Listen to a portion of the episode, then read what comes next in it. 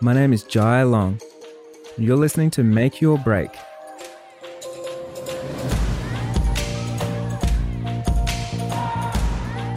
Today, we're talking about the uncomfortable subject money.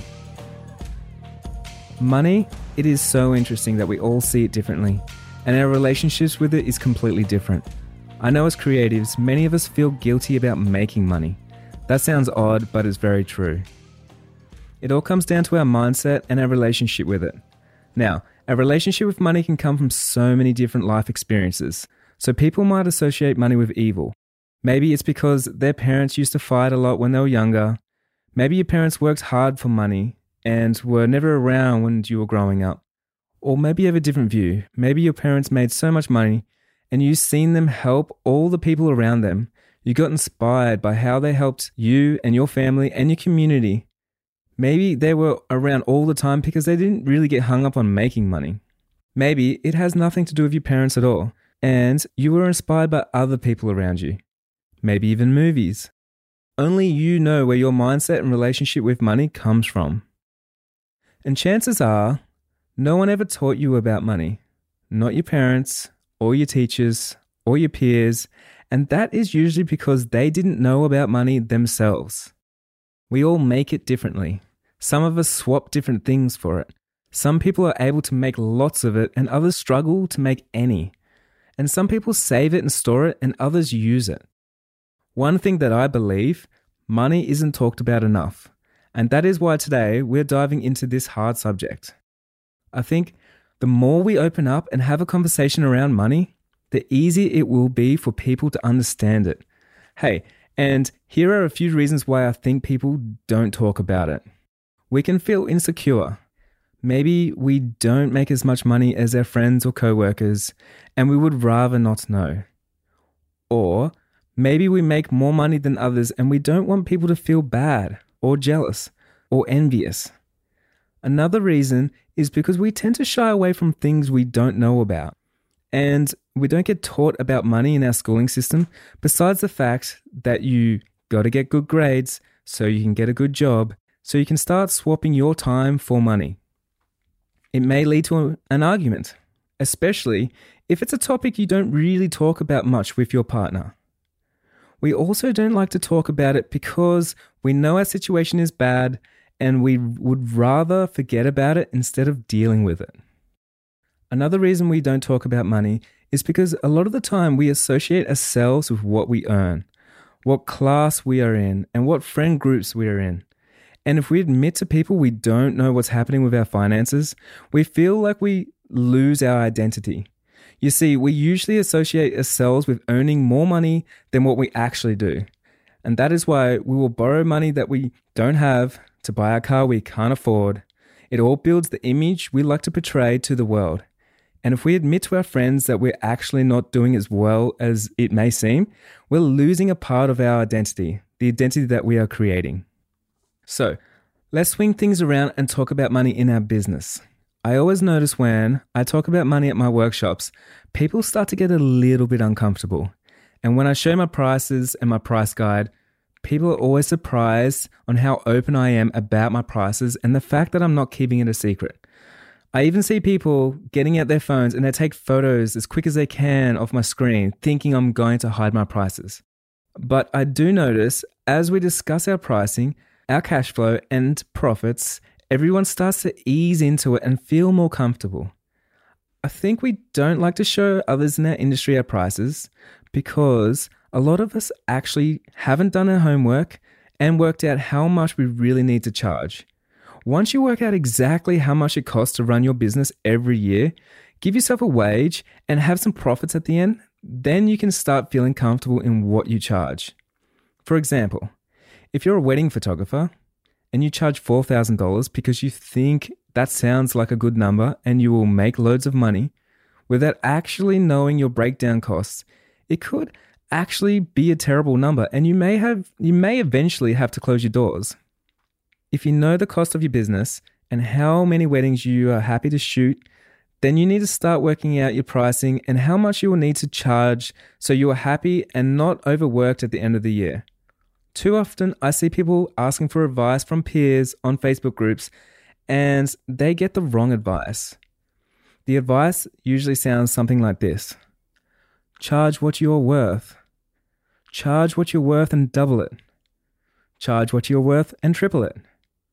You can't charge that much.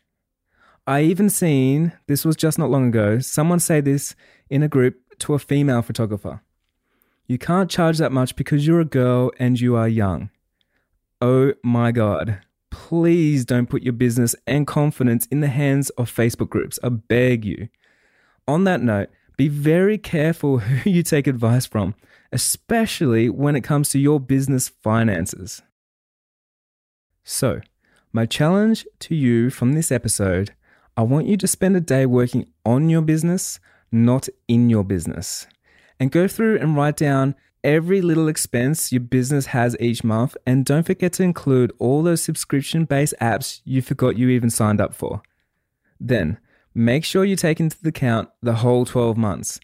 So, if you are busy for one season and have an off season, you need to include getting a wage for the whole year. Once you've done that, I want you to write down a yearly goal how much money you want your business to be bringing in to sustain and make a profit. I talk about making a profit, and I think a profit is important in any business because if you're starting a business or you've started a business, you are taking the risk. You are probably working longer hours than anyone else, and maybe not right now, but you did to get the business started. And I believe the profit you get from the business is just a reward you get for taking such a big risk, working your heart out, and actually making it. If you would like some tips on how to save money and get your cash flow flowing, I do have a free ebook called Cash Flowing Like a Boss, and I'll put that in the show notes over at freethebirdworkshop.com forward slash two. I want to finish with this how to talk with your loved ones about money your parents, your children, your business partner, your wife, your husband, your best friend, because chances are you probably have a great relationship with money. And if you don't, you actively are seeking help. I know this because you're listening to a podcast right now about money. But you may see people around you, people that you care about, making terrible financial decisions. And I want to give you four easy steps to approach them so you can help. Step one Focus on the why. Chat to them about why you want to have the conversation. Why is it important?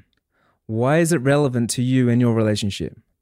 And this will help the process by building courage, confidence that this is an important conversation to have. Step two be vulnerable.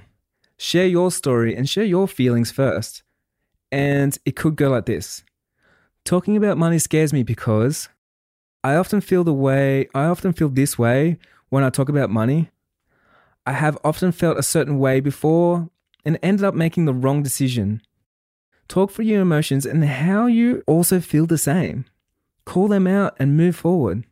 This will really help with trust. Step three focus on the positive. Talk about what their goals are or what would it look like if they are winning at their financial goals? Talk about what is stopping them from achieving those goals and shift the conversation from the internal doubt and fear to external aspirations.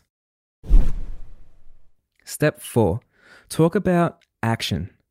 Now, you are having a full conversation, and chances are the person you are talking to is ready to take your help and take action. So start brainstorming. What can you do right now to take action? What has worked for you in the past, and what knowledge can you pass on? Focus on achievable goals and turning the small wins into the end goal. I just wanted to finish with this.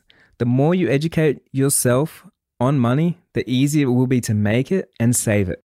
You know how much easier it is to put together IKEA furniture after you read the instructions? And I want you to think about that with your finances just the same way.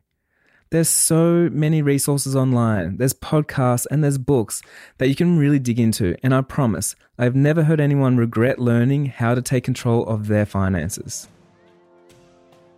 So, guys, join me as I interview the wedding photographer superstar Dan O'Day next week.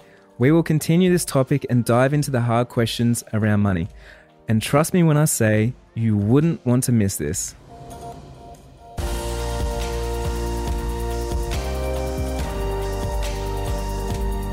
Make Your Break is brought to you and hosted by Jai Long in our Melbourne studios and produced by our American friends, Simpler Media Productions.